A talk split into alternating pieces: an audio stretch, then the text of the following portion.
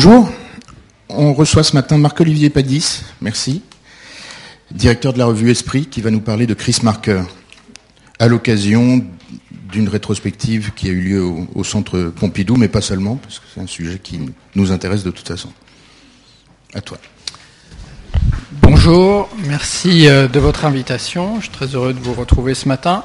Effectivement, euh, l'idée de vous parler de, Chris Marker est un peu liée euh, à l'actualité de l'automne, euh, puisque vous avez encore l'occasion jusqu'au 22 décembre d'aller voir une grande rétrospective donc au Centre Pompidou qui s'appelle Planète Marker, qui consiste à la fois en une petite exposition qui est dans l'atrium, qui est en bas en accès libre euh, de l'univers de, Chris Marker dont je vais vous parler, et puis d'une rétrospective à la cinémathèque euh, du Centre Pompidou, et euh, des séries de débats sur les différentes thématiques qui ont intéressé Chris Marker. Pourquoi cette rétrospective maintenant? Parce que Chris Marker est décédé en fait il y a un peu plus d'un an, le 29 juillet 2012. le jour même de son anniversaire, il était né le 29 juillet 1921 à Neuilly sous le nom de Christian François Bouche-Villeneuve. Euh, et donc euh, Chris Marker est un pseudonyme et même un de ses pseudonymes. Euh, alors pour accompagner cette actualité à Beaubourg, il y a eu dans les revues de cinéma, dans la revue Positif, il y a eu un dossier spécial Chris Marker et puis la revue Vertigo a fait aussi tout un ensemble spécial sur Chris Marker. Donc moi je vais vous parler de tous les aspects de, l'œuvre de Chris Marker et notamment de deux films donc on verra un peu plus en détail. Euh, vous verrez qu'il y a une grande variété de l'œuvre de Chris Marker, mais aussi une grande cohérence. Et c'est ça que je voudrais tirer un peu comme fil conducteur pour cette présentation. c'est de montrer la, cohérence extrême d'une œuvre qui paraît euh, extrêmement euh, multiples euh, et diverses. Alors c'était un personnage au, réseau multiple. Il y avait des gens qui le connaissaient comme photographe, des gens qui le connaissaient comme documentariste, d'autres comme cinéaste, d'autres comme écrivain, d'autres comme éditeur, d'autres comme programmateur informatique, puisque, entre autres choses, il a fait comme artiste, on peut dire, un, un euh, qui s'appelle donc In Memory, euh, qui est euh, en fait, qui sont ses archives personnelles, sentimentales, les photos, les poèmes, les musiques, les extraits de films qu'il a aimés. Et c'est un, des seuls exemples qui existe, je pense, de CD-ROM artistiques. Il est présenté d'ailleurs en accès libre au Centre Pompidou. on peut naviguer dessus. Alors un personnage un peu mystérieux qui refusait les interviews télévisées. On a très peu de photos de lui. Lucas en a mis une euh, à l'écran, mais si vous cherchez sur un moteur de recherche des photos de Chris Marker, vous en verrez 4 ou 5 maximum, dont certaines sont un peu volées. Euh, celle-là, on, voit qu'elle est prise en fait sur un, euh, on dirait sur un plateau de tournage, un peu à son insu. Et ce refus euh, d'apparaître, ce refus de visibilité se lisait aussi à travers son usage des pseudonymes, euh, puisque avant de s'appeler Chris Marker, il s'est appelé Chris Mayor, euh, et même Michel Krasna et bien d'autres noms qu'il a utilisés. Il a aussi refusé pendant très longtemps une rétrospective au Centre Pompidou, malgré les, propositions du Centre. Et dans sa, son œuvre, il considérait que sa production commençait véritablement en 1962. Il a un peu renié tout ce qui était avant 1962, et justement 1962, c'est l'année des deux films dont je vais vous parler. Euh, qui marque la naissance de l'artiste. Donc d'une part un documentaire qui s'appelle Le Joli Mai, et d'autre part un film de fiction euh, très connu des cinéphiles qui s'appelle La Jetée. Mais avant de parler de cette année 62, je voudrais parler de Chris Marker avant Marker, en quelque sorte. Euh, donc il est d'abord euh, poète, écrivain, essayiste, éditeur. Euh, alors j'ai une raison particulière de m'intéresser à son parcours, c'est qu'il a commencé d'écrire d'abord dans la revue Esprit, dès 1947 et jusqu'à 1956. Et donc je vous, montre là un poème qu'il a écrit dans, dans la revue Esprit, qui s'appelle Les Séparés. je ne sais plus, on n'a pas regardé l'année, mais ça doit être vers 49. Je vous lis les, par exemple les deux vers de la deuxième strophe. Vous voyez que c'est une présentation extrêmement classique.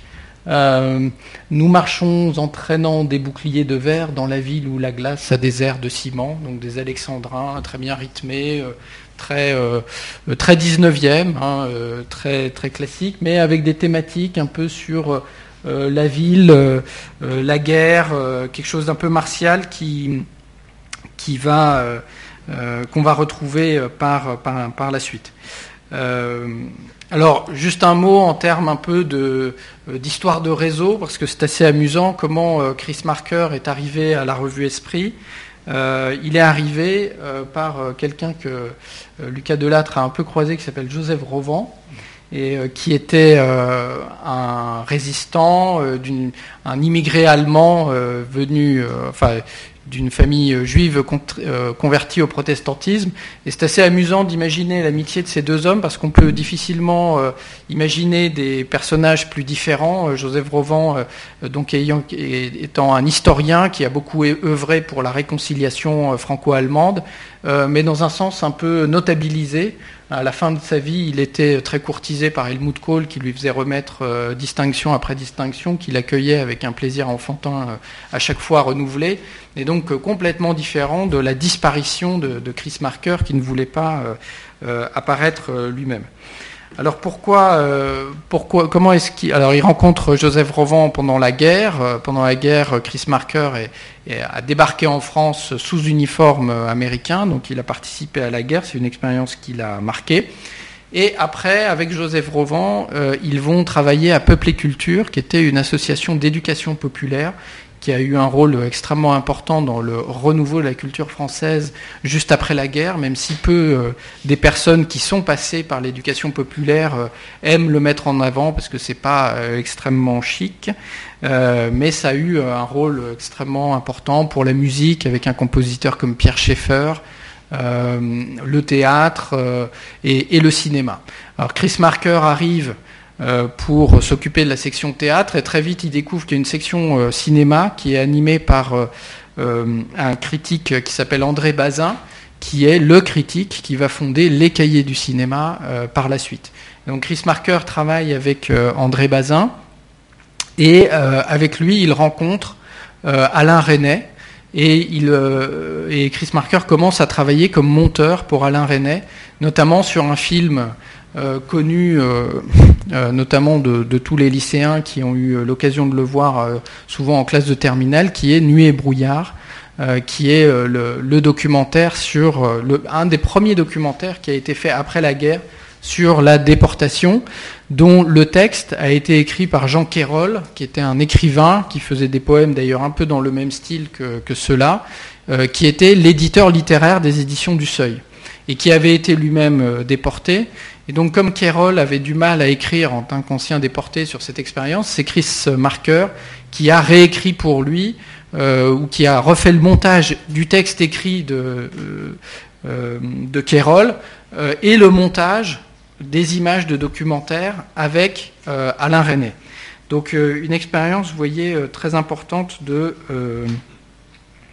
de cinéma, de montage, de documentaire et surtout euh, ce qui a toujours, euh, enfin, ce qui est très marquant dans les documentaires de marqueurs, c'est la qualité du texte qui est dit en voix off, donc du texte qui est écrit en accompagnement des images, parce que on a au départ un véritable écrivain. Mais un écrivain, donc au départ très classique, donc il est dans les cercles donc de l'éducation populaire, la revue Esprit, et il arrive ensuite aux éditions du Seuil, qui sont les éditions euh, qui, se développe très fortement juste après la, euh, guerre. Euh, notamment en, imaginant des collections très originales sur un format semi-poche et avec une présentation notamment iconographique tout à fait inhabituelle dans le monde de l'édition.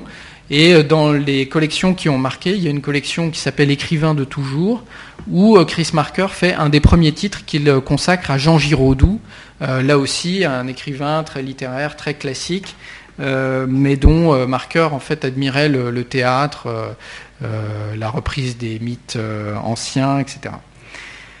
Et euh, il va euh, lui-même, euh, on va lui confier la direction d'une collection qui s'appelle Petite Planète, qui est une très belle collection de voyages et qui, qui, ne propose pas des guides de voyage, mais qui propose en fait des essais sur des pays à découvrir, mais des véritables essais, donc pas des guides touristiques, mais euh, des essais personnels qui doivent introduire à euh, la culture euh, et il y a à la culture du pays. Et il y a un travail iconographique très original qui est fait dans cette collection. Notamment les couvertures. Donc Chris Marker avait pour une rétrospective composé cette petite assemblage. Vous voyez ce qui est très frappant, c'est que toutes les couvertures sont faites avec une photo de femme. Il faut dire que ça, Chris Marker, en tant que photographe, aimait beaucoup euh, photographier euh, les femmes. Euh, avec une certaine des photos anciennes, classiques, mais aussi une certaine modernité dans l'image des femmes. Et il y a des très grands auteurs qui ont écrit pour cette collection. Le, numéro sur l'Allemagne est fait bien sûr par Joseph Rovan, mais le numéro sur l'Iran est fait par un des plus grands spécialistes français de, l'Iran, etc. Si vous trouvez d'occasion ces livres de la collection, ça vaut tout à fait la peine de, les acheter parce que ça reste à chaque fois des, petits, petits chefs-d'œuvre. Alors, pendant ce temps-là, euh, Chris Marker euh, continue euh, à écrire aussi pour, pour la revue Esprit des, notes de journal où il, donc il fait des critiques de jazz. Il y en avait peu à l'époque. Il fait des critiques de, cinéma, par exemple sur Dreyer, sur Karl Dreyer. Des notes d'actualité. On est dans la guerre d'Algérie, donc sur l'ambiance un peu guerre d'Algérie. Il s'entend très bien avec euh, l'animateur de cette section de la revue qu'on appelait le journal Plusieurs Voix, qui euh, utilisait lui-même un pseudonyme, puisque c'était un, haut magistrat français, euh, Serge Fuster, qui était connu sous le pseudonyme de Casamayor. Ils s'entendaient très bien tous les deux. Ils avaient un point commun, c'est que Casamayor avait des ascendances russes.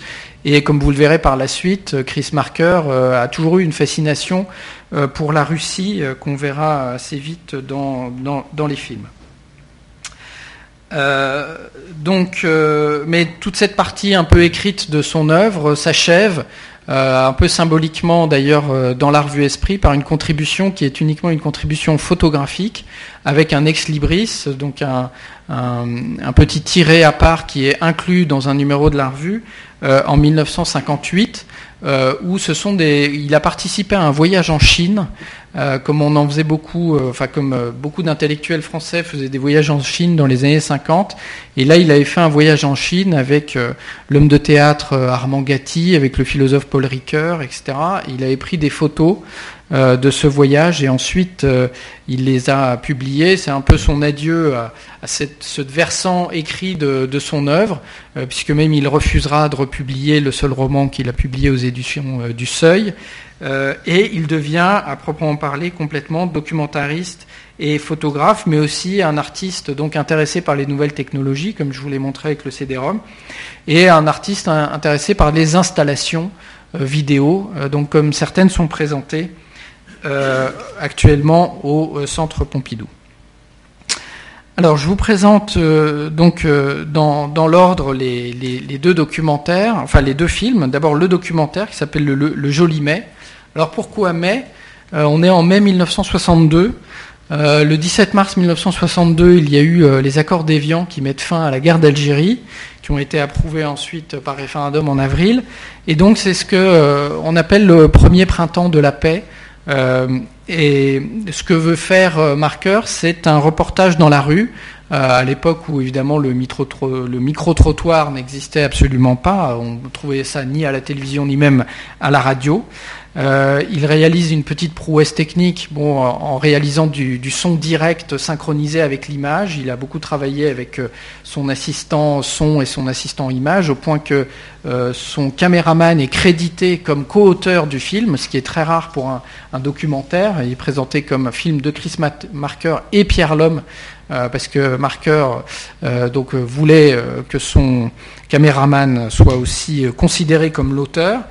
Euh, donc c'est une caméra à la main, euh, innovation, on va dans la rue, on interroge les gens.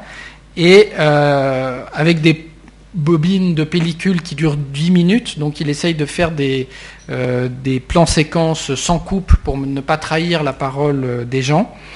Et il se retrouve avec 50 heures de rush, dont il propose un montage de 2h26, et malheureusement c'est euh, les archives de ces rushs ont été perdues. Euh, ça aurait été très intéressant d'un point de vue historique. Et vous verrez que justement cette thématique de l'usage historique euh, des images est, très importante pour Chris Marker. donc la question qu'il pose aux gens pour engager la conversation, c'est qu'est-ce que ça vous fait d'être en paix pour la première fois depuis 100 ans? Les gens sont surpris par 100 ans, mais donc ça fait référence, disons, à l'ensemble des guerres coloniales et euh, évidemment au haut de guerre mondiale, la fin de la guerre d'Algérie, euh, et donc cette ambiance de paix. Alors on va regarder un petit extrait de celui-là, et puis je le commenterai après. Devant lui, 8 millions de Parisiens jouent la pièce ou la siffle. Et c'est eux seuls, en fin de compte, qui peuvent nous dire de quoi est fait Paris au mois de mai. Voilà, donc euh, de quoi est fait Paris euh, Donc ça annonce une enquête avec euh, une diversité des voix et des points de vue, mais aussi vous verrez des petits éléments qui sont glissés. D'abord allusion à, une chouette, à un chat, qui sont des personnages fétiches qui reviennent toujours chez lui. et puis surtout cette expression, Paris est une ville dans laquelle on aimerait revenir après un très long temps, qui installe d'emblée un rapport entre une ville euh, faite d'histoire, de patrimoine, qu'on vit au présent, mais qu'on imagine comme si on y revenait après euh, un très long temps, donc euh, par un, détour. Et vous verrez que c'est assez important. on y reviendra par la suite. Il faudra avancer et puis un, dernier euh, élément de, commentaire sur cette euh, entrée en matière, c'est que vous aurez peut-être reconnu la voix off, qui est euh, d'Yves Montand. Yves Montand, qui était à l'époque avec Simone Signoret, une grande actrice française, qui était une amie de Chris Marker, puisqu'ils étaient au lycée de lycée Pasteur de Neuilly ensemble, et donc ils sont restés amis toute leur vie. Et c'est encore un autre réseau de Chris Marker très euh, très particulier. Et donc euh, Simone Signoret qui fait la voix off de la version anglaise euh, du Joli Mai. J'aurais pu vous mettre sa, voix à elle. Donc on va regarder un deuxième extrait.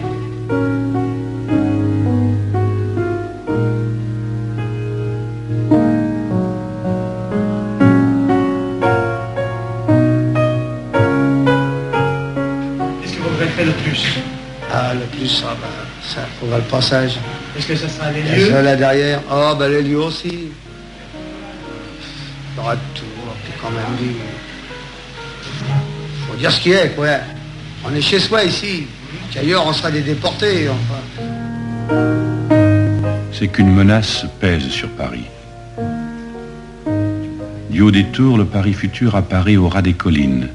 Alors d'abord, euh, vous aurez apprécié la gouaille euh, parisienne euh, du, bistrotier, c'est d'une fraîcheur incroyable de, retrouver ça. L'ironie de la voix off qui se synchronise en parlant de la voix romaine et de la marche des prétoriens, et on voit deux flics débonnaires qui traversent tranquillement la rue, donc le petit contraste entre la voix off et, et l'image. mais surtout, cette expression typiquement marquerienne, dans dix ans, cette image nous dépayseront davantage que celle de Paris 1900. C'est-à-dire cette manière de capter le présent en se projetant dans l'imaginaire dix ans plus tard, en se disant comment est-ce que dans dix ans on regardera ces images d'aujourd'hui, c'est-à-dire comme si elles étaient déjà des archives et comme si dans notre regard actuel on pouvait déjà superposer le regard de demain en se demandant comment euh, on, verra ces images euh, demain. Et de même, on retrouve d'interroger le bistrotier sur alors vous le regretterez ce quartier? Donc en, l'obligeant à se projeter euh, déjà dans la nostalgie qu'il aura du quartier, alors qu'il est, encore là.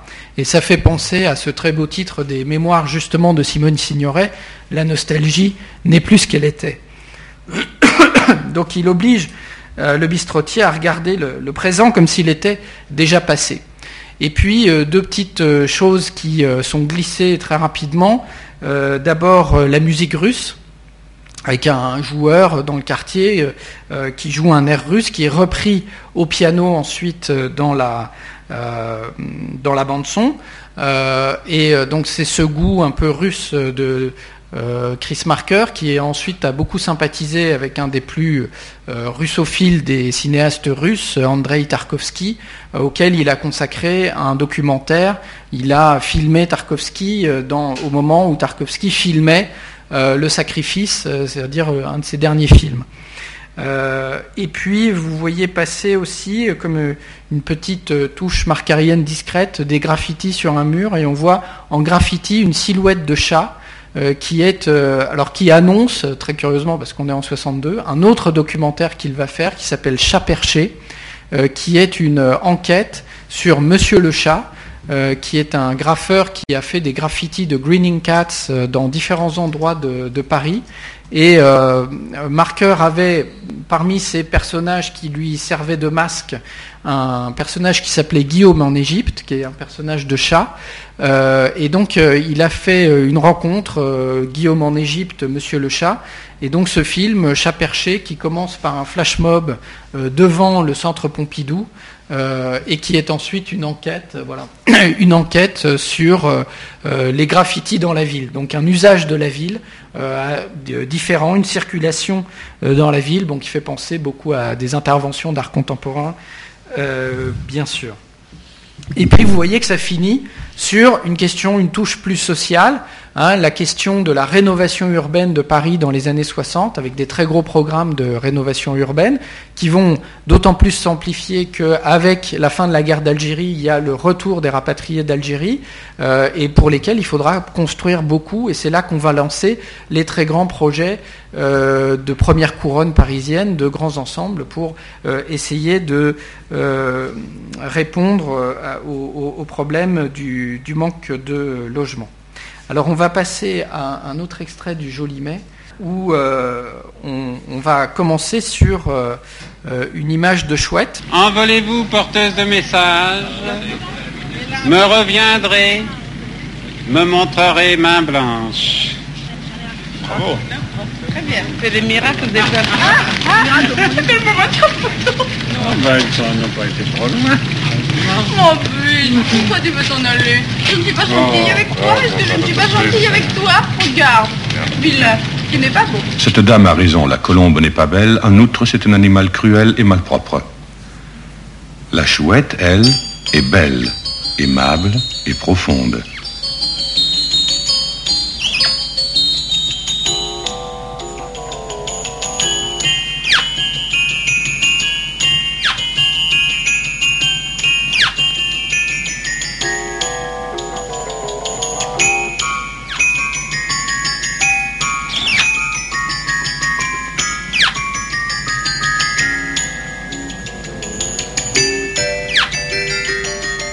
Sans doute était-ce une erreur d'aller chercher la beauté chez la colombe et la poésie chez les poètes, quand il existe des chouettes, des peintres, des cosmonautes, des inventeurs, des amoureux, et Pierrot le taxi.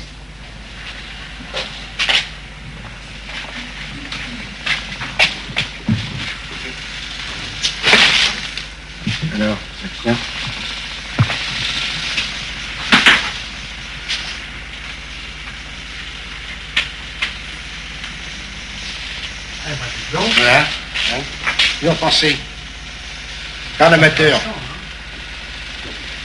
Depuis combien de temps vous faites ça oh, Un an, à peu près. un an Oui, un an, quand j'en fais, quand ça... Euh, quand j'ai envie de faire un peu de peinture, j'en fais. Des fois, je reste 15 jours, un mois sans faire, puis après, j'en fais un. Vous avez combien de temps pour faire ça Pour ça... Ça, il y a moins de 20 heures d'heures de, travail dessus. pour arriver à trouver les couleurs. Ah non, plusieurs fois. Pas la suite. Des fois, je travaille deux heures par jour, des fois trois heures, des fois, je vais travailler cinq heures, des fois, je travaille, je travaille pas, vous savez, comme ça me prend. Pour vous, c'est un repos C'est un repos, c'est l'amusement. Voilà. Mais qu'est-ce que vous avez voulu rendre exactement?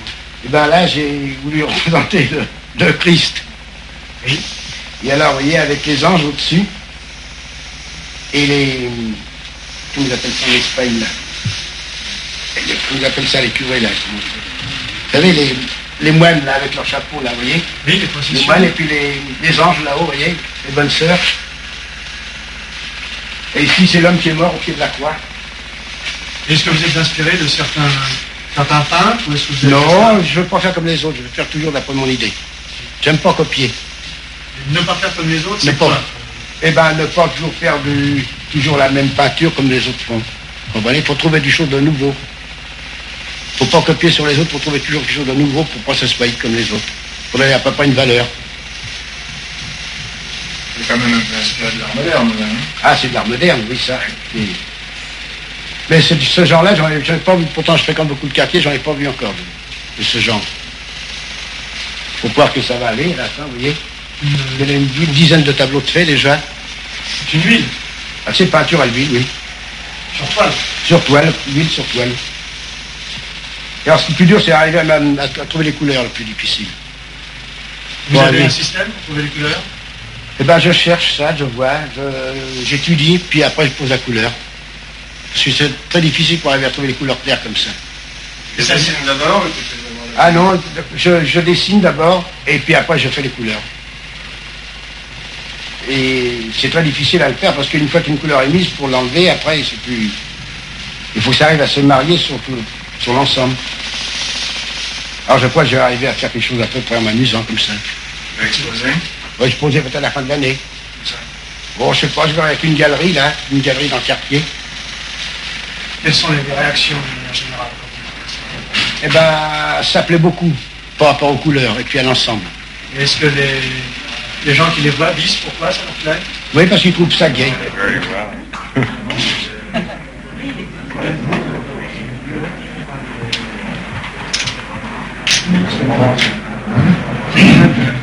Ça dure combien de temps Un mois Ça, c'est le Christ et les anges, et ça c'est un essai fait sur une. C'est, c'est un essai fait sur. euh, sur une. euh, comment je dirais, sur un panneau de, de réclame de, de- de pneus. Et alors, ce panneau a été découpé et embouti, vous voyez derrière.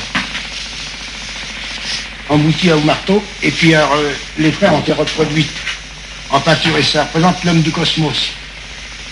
Pourquoi?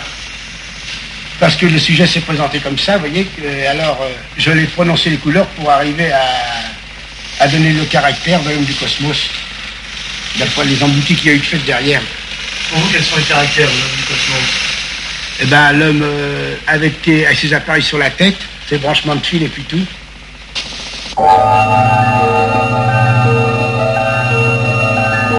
Alors ça va nous faire bien sûr la transition vers la science-fiction, mais euh, vous aurez vu au passage d'abord le fait qu'on sort un peu du sociologisme euh, des précédentes euh, séquences. Enfin bon, il y a beaucoup de séquences différentes, mais on passe tout d'un coup à, l'esthétique, avec évidemment un peu de, une transition vers la poésie mondaine qui est vue comme euh, la fausse poésie, justement, ne pas chercher la poésie chez les poètes, aller la chercher ailleurs, dans la rue, avec euh, euh, ce, taxi euh, dont en fait la, simplicité d'elle-même défraîchit tout ce qui est affecté, pose, posture, l'esthétisme trop sophistiqué. Je pense que il y, a, y a de la compréhension de, de Chris Marker pour ce euh, finalement pour ce peintre du dimanche qui à la fois le discours, moi j'ai trouvé assez, assez drôle euh, de, l'art moderne, hein, c'est-à-dire je fais selon mon idée, je veux pas faire selon les autres, euh, etc. Le dit de façon très très directe et très simple, mais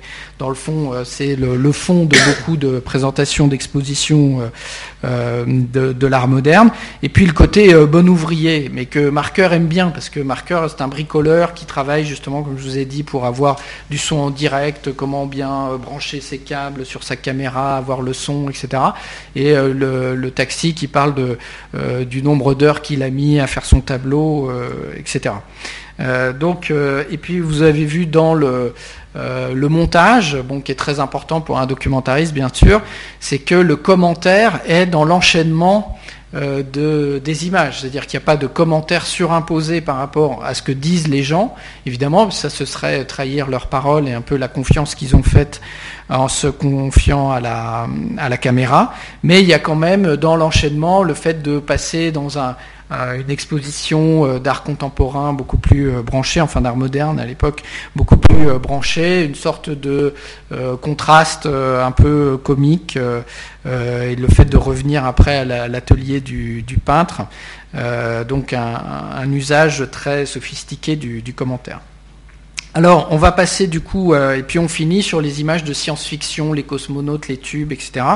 Ça nous donne la transition vers la fiction, puisque La, la Jetée est un film de science-fiction qui a énormément marqué euh, les euh, réalisateurs qui aiment ce genre-là. Et on va regarder les cinq premières minutes. À Orly, le dimanche, les parents mènent leurs enfants voir les avions en partance.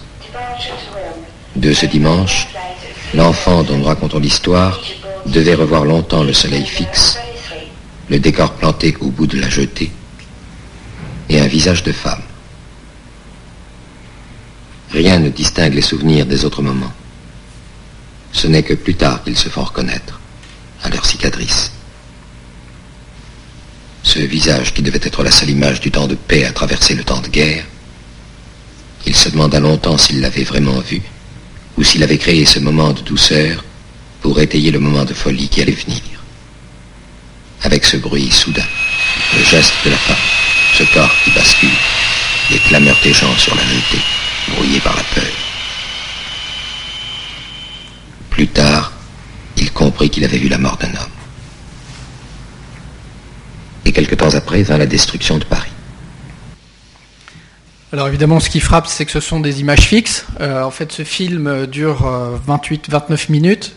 Ce sont des images fixes parce qu'il n'avait pas d'argent pour euh, se payer une caméra. Il en a emprunté une pendant une heure. Et donc euh, il y a euh, juste un tout petit passage en images animées. alors sur la musique, vous aurez reconnu d'emblée une musique russe, dans les chœurs de la cathédrale Alexandre Nevsky. Euh, donc où on retrouve, euh, disons, la russophilie euh, de, de Marker, mais aussi, vous voyez le contraste avec la. C'est pas une musique de science-fiction. Dans le Jolimet, les dernières images qu'on avait vues avec le Palais de la Découverte, etc., il y avait une musique qui faisait science-fiction, genre futuriste. Et en fait, évidemment, la, bonne idée, c'est de mettre une musique pas du tout futuriste pour accompagner une, atmosphère, elle, euh, de, euh, de science-fiction. Mais surtout, il y a cette expression, cette, euh, cette phrase magnifique que je vous redis, qui est tout à fait typique du rapport au temps que je veux vous décrire. Rien ne distingue les souvenirs des autres moments, ce n'est que plus tard qu'ils se font reconnaître à leur cicatrice. C'est-à-dire qu'on retrouve ici un même rapport très complexe au temps, où on ne sait pas ce qui, dans le présent, euh, sont les moments euh, importants et il faut euh, essayer de, s'imaginer en se portant dans un, regard d'avenir ce qui sera la vérité du présent. Mais cette vérité, elle, se manifeste sous la forme de la cicatrice, donc de la douleur qui est laissée dans le présent. Ensuite, les plans d'ensemble sur Paris ou les photos, enfin disons euh, champ large sur Paris, évidemment, sont la réplique catastrophique des euh, vues euh, générales de Paris que je vous ai montré au début du Jolimet, mais ce n'est pas le, seul point commun entre les deux. Alors l'intrigue cherche à montrer, je ne sais pas si tu peux avancer jusqu'à 10, 18 à peu près, mais ça ne marchera peut-être pas. Donc la suite de l'intrigue, je vous raconte un peu.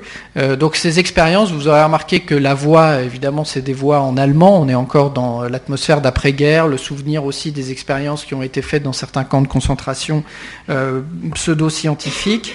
donc le personnage est soumis à des expériences qui visent à faire voyager des émissaires dans le temps et comme il a une image très forte du passé qui est inscrite dans sa mémoire, l'image de cet homme qui a été tué devant lui alors qu'il était enfant, il peut euh, voyager dans le temps sans se perdre, sans devenir fou, contrairement à d'autres euh, cobayes. Et donc il voyage avec succès dans le passé, il retrouve des images heureuses, etc. Une chambre du temps de paix, une vraie chambre. De vrais enfants de vrais oiseaux, de vrais chats, de vrais tombes. Le 16e jour, il est sur la jetée, vide.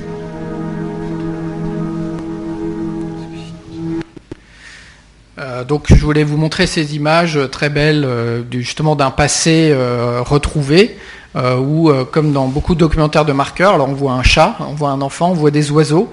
Et à chaque fois, il y a ce côté très fort dans ces documentaires qui sont, disons, avec une, une, très forte conscience historique et sociale, des moments purement esthétiques où interviennent notamment les chats, les oiseaux comme, comme des ouvertures. Alors dans la suite du scénario, euh, on l'envoie, du coup, comme il arrive à voyager dans le passé, on l'envoie vers l'avenir. Et euh, dans l'avenir, il doit rencontrer l'humanité qui a survécu à la catastrophe, donc à la Troisième Guerre mondiale.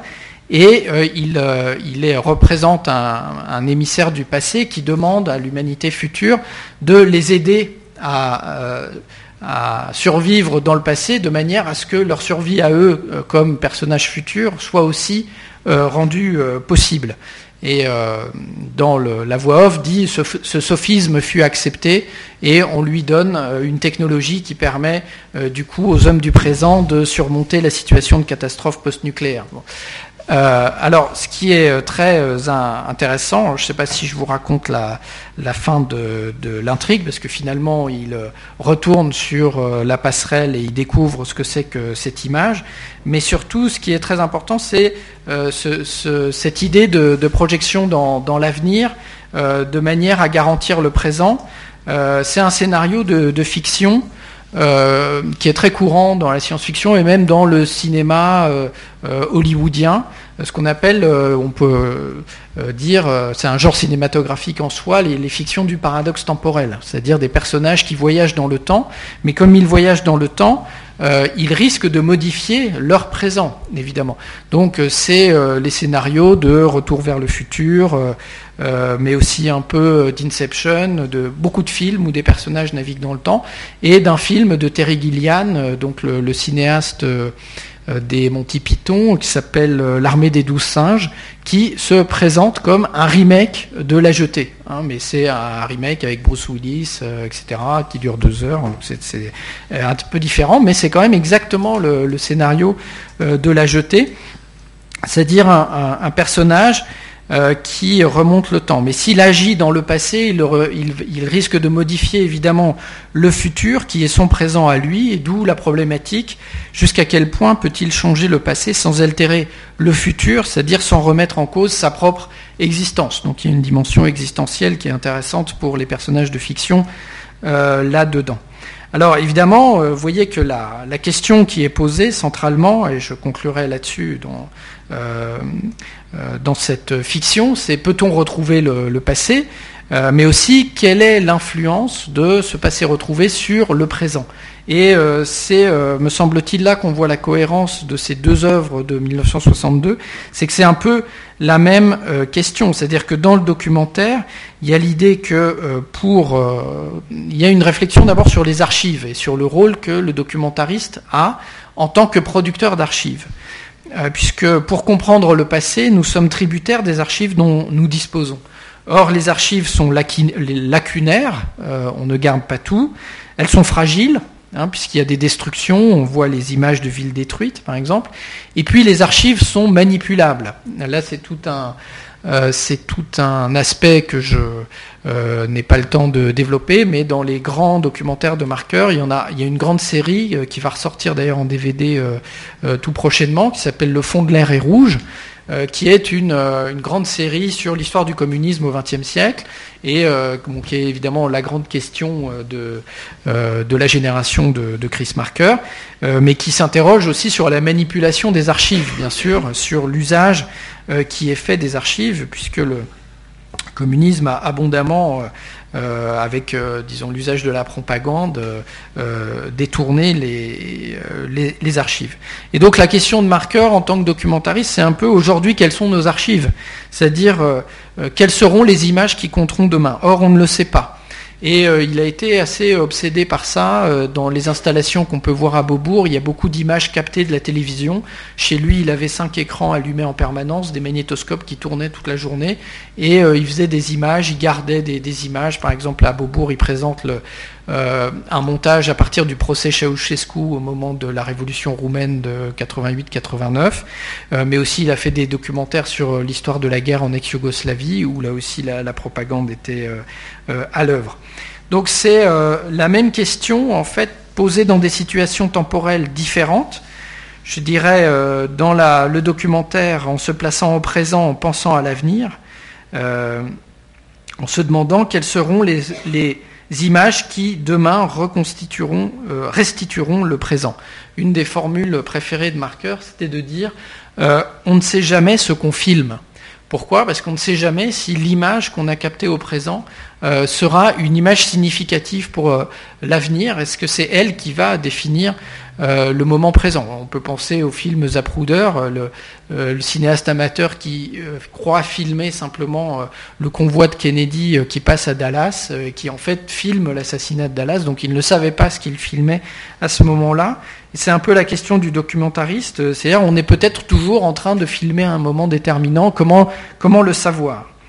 Et euh, puisque là, c'est le paradoxe du, documentaire, c'est euh, à l'avenir que la vérité de l'image se révèle, mais cette vérité n'est possible que si des images ont ce potentiel de vérité et si ces images peuvent parvenir jusqu'à l'avenir. Donc il faut essayer de capter le présent sans tricherie, sans manipuler, euh, sans en faire quelque chose d'autre que, enfin sans vouloir la, manipuler. Donc euh, euh, l'image aura une valeur d'archive demain si sa vérité nous est, mais pardon, sa vérité aujourd'hui nous est peut-être nous est inaccessible. On ne sait pas quelle sera cette vérité. La vérité se révèle dans l'avenir, et pourtant il faut capter le présent pour avoir une chance de garder une archive de vérité. Donc il y a une tension, il y a une inquiétude, et même une hantise de la destruction, comme on voit clairement dans la jetée, Hein, euh, du, présent vu comme une archive euh, future. Et c'est ce qui euh, donne, je pense,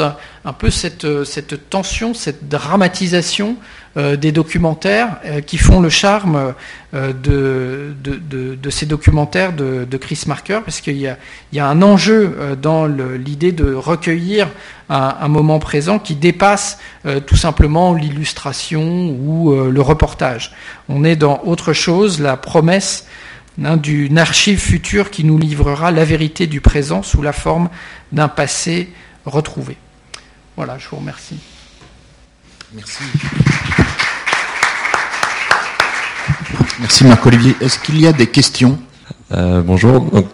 le, film Jolimet passe en rappeler un autre film qui est sorti deux ans auparavant, euh, Chronique d'un été, de Jean Rouche et Edgar Morin. Et euh, je me demandais à quel point, enfin c'est vraiment la même époque, c'est le même euh, principe, micro-trottoir, etc. La guerre d'Algérie n'était pas terminée, je pense, à l'époque, mais quelle différence dans l'approche de marqueur, justement, vous voyez? Est-ce que c'est plus... Euh, parce que de l'extrait qu'on a vu, il parle moins aux gens, alors que chez Jean Rouge, c'est vraiment tout le temps des interviews et il y a moins de, de voix off qui, qui fait la narration. Mais est-ce que l'approche, est-ce que le but en était différent? Enfin, qu'est-ce que vous en pensez? Oui, euh, je, crois que c'est dans le numéro de Vertigo, il y a un article qui compare les, deux, démarches. Donc c'est effectivement le seul euh, précédent à l'époque. Donc euh, alors la, différence, c'est que disons Marker essaye de capter plus que simplement le discours des gens. Aussi les attitudes, le changement euh, le changement de registre, par exemple, euh, donc il y a un plan qui ouvre euh, le joli mec qui est, connu parce qu'il interroge un, vendeur de vêtements et qui commence très râleur parisien en disant ouais c'est le patron puis quand c'est à la maison c'est ma femme qui est sur moi le seul moment où je me détends c'est le trajet pour rentrer et encore maintenant il y a les embouteillages et tout. Et à force de l'interroger là il utilise vraiment ces 10 minutes. Le, le type finalement se détend et se retourne complètement quand il se met à parler du cinéma euh, donc il n'y a pas, euh, il y a cette idée documentaire dans un sens euh, très libre en prenant des à côté. par exemple, il y interviewe un, un, inventeur qui est très content de son invention et en même temps il y a une araignée qui commence à descendre le long de son veston que lui ne voit pas mais que le caméraman filme en gros plan Et l'intervieweur lui dit oui, dans le fond, les inventeurs, on leur reproche d'avoir une araignée dans le plafond de temps en temps, et donc le, le type comprend pas. Donc c'est vrai qu'il y a un peu ce qu'un sociologue ne se serait pas permis, un jeu avec euh, l'intervieweur. Euh, donc je dirais du point de vue, euh, il y, a une dimension quand même plastique euh, chez Chris Marker avec euh, les, ouvertures, les aérations, euh, la musique, etc. qu'il n'y a pas dans le, Jean Rouge. et parce qu'il y a, alors dans l'interview de Marker, la, question qui est posée, qu'est-ce que ça vous fait d'être en paix euh, La volonté aussi de surprendre, de désorienter les gens. Euh, alors que dans la démarche plus sociologique de, Jean Rouche et Morin, euh, du coup, je, pense qu'il y a quelque chose de plus de recueil documentaire, euh, euh, une démarche plus méthodique. Cela dit, bon, il y a des entretiens beaucoup plus structurés que je vous ai pas montré, où il interviewe un jeune militant du FLN, euh, et c'est des interviews qui étaient préparées, vous avez pris des rendez-vous, euh, donc ils se promènent pas simplement dans la rue comme ça. Il y a aussi un prêtre ouvrier qui raconte l'ensemble de son parcours, qui s'exprime très bien, euh, qui explique comment, comme prêtre, il a décidé d'entrer à l'usine, puis après à la CGT, puis finalement comment il est resté à la CGT, il a quitté l'Église, enfin des, des, des, récits de vie extrêmement maîtrisés, où là on est beaucoup plus proche du précédent exercice. Juste, euh, si on a deux secondes, vous avez court, mais pour, pour finir, juste euh, une petite euh, incise par rapport à une passerelle vers la mode. Hier, il y avait Jean Twitou, hier matin, chez Marc Voinchet oui, sur France Culture, voilà. et il disait, un, il disait que le, le, le son, il s'exprimait en tant qu'entrepreneur, il disait un, un problème de la France, c'est qu'on n'est pas capable de penser l'argent. Et Stéphane Rosès en face disait oui mais on aime le travail bien fait. J'y pensais à propos de ton peintre euh, et au fond euh, un des chemins de la France vers la mondialisation c'est plutôt le travail bien fait que, l'argent. Que l'argent. Bon, c'est juste un, une, parenthèse. Et puis je pensais à autre chose et je pensais à toi, Karine, euh, à propos des graffitis sur les murs. Vous connaissez les graffitis de de Castelbajac sur les murs de Paris, vous en avez sûrement déjà vu. Bon, deux petites passerelles vers la mode, euh, juste pour s'amuser. Merci en tout cas.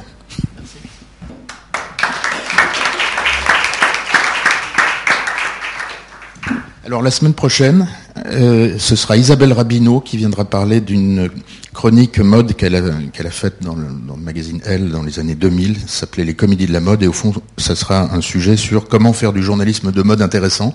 Elle arrivera à 9h05, parce que son train de Saint-Etienne part de 6h03 et il arrive à 9h euh, pile, mais on commencera la séance en, en parlant du, du, programme de l'année prochaine, euh, en tout cas du premier trimestre 2014.